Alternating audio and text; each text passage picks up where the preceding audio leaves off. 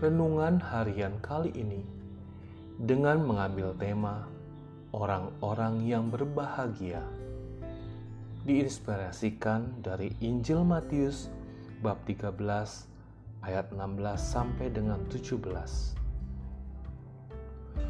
Tetapi berbahagialah matamu karena melihat dan telingamu karena mendengar. Sebab aku berkata kepadamu, sesungguhnya banyak nabi dan orang benar ingin melihat apa yang kamu lihat, tetapi tidak melihatnya, dan ingin mendengar apa yang kamu dengar, tetapi tidak mendengarnya. Demikianlah Injil Tuhan. Terpujilah Kristus. Perkataan Yesus dalam bacaan Injil hari ini berlatar belakang pertanyaan para murid, mengapa ia mengajar orang banyak dengan menyampaikan perumpamaan.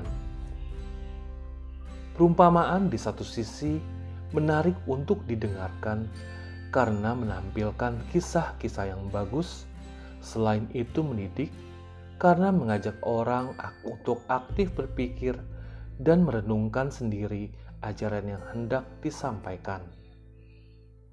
Namun, di sisi lain, karena harus berpikir sendiri, perumpamaan sering kali juga membuat orang bingung, tidak mengerti, bahkan salah paham.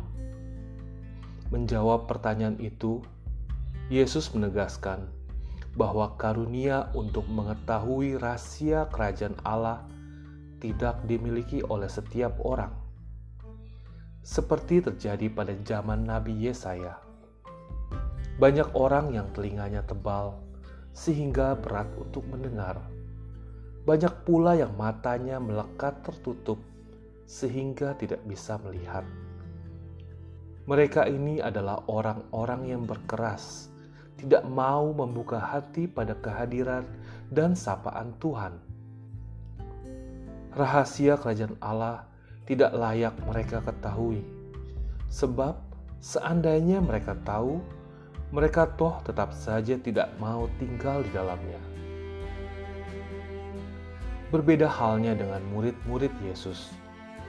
Secara khusus, mereka telah dipanggil dan dipilih oleh Yesus untuk menjadi pengikutnya.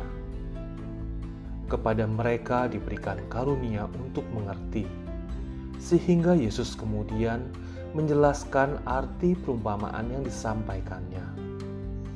Ajaran-ajaran yang terkandung dalam perumpamaan itu hendaknya menguatkan hidup dan meneguhkan iman mereka. Karena itu, para murid disebut sebagai orang-orang yang berbahagia. Bagaimana tidak? Mereka boleh melihat Yesus dan mendengarkannya secara langsung sesuatu yang dirindukan oleh para pendahulu mereka, bahkan para nabi, di mana siang dan malam orang-orang itu menantikan kedatangan Sang Mesias. Para murid lebih-lebih telah mengambil langkah yang tepat, sebab setelah melihat dan mendengarkan Yesus, mereka memutuskan untuk percaya. Pada zaman Yesus, banyak orang melihat dirinya dan mendengarnya berbicara. Namun, tidak semua dari mereka mau percaya kepadanya. Mereka tidak disebut berbahagia, sebab apa yang mereka lihat dan mereka dengar ternyata tidak mengubah hati mereka. Dari sini, kita dapat menyimpulkan bahwa yang menjadi faktor utama bukan soal mata yang melihat atau telinga yang mendengar, melainkan keterbukaan hati untuk percaya. Dari sini pula kita dapat menyimpulkan bahwa ketidakpercayaan bukan hanya masalah orang zaman sekarang, tetapi sudah muncul sejak dahulu. Orang yang mengalami karya keselamatan Tuhan Bahkan mereka yang melihatnya secara langsung pun bisa saja bersikap tidak percaya kepadanya.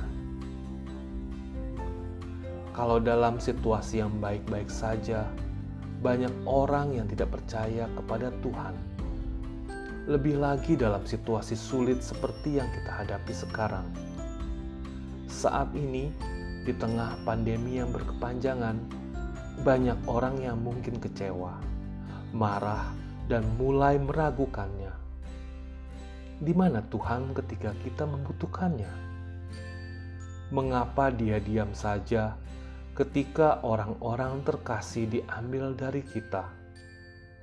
Ketika kita sendiri akhirnya juga jatuh sakit dan terancam maut. Mengapa Tuhan tidak segera menyingkirkan virus yang mengerikan ini dari hidup kita?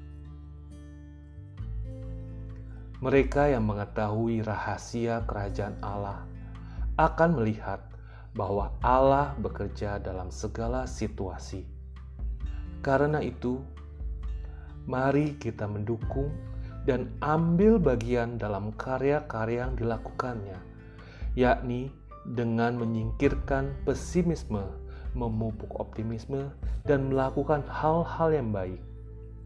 Mari kita tularkan semangat itu kepada orang-orang lain, sehingga semangat untuk berjuang tidak akan pernah pupus dalam hati setiap orang.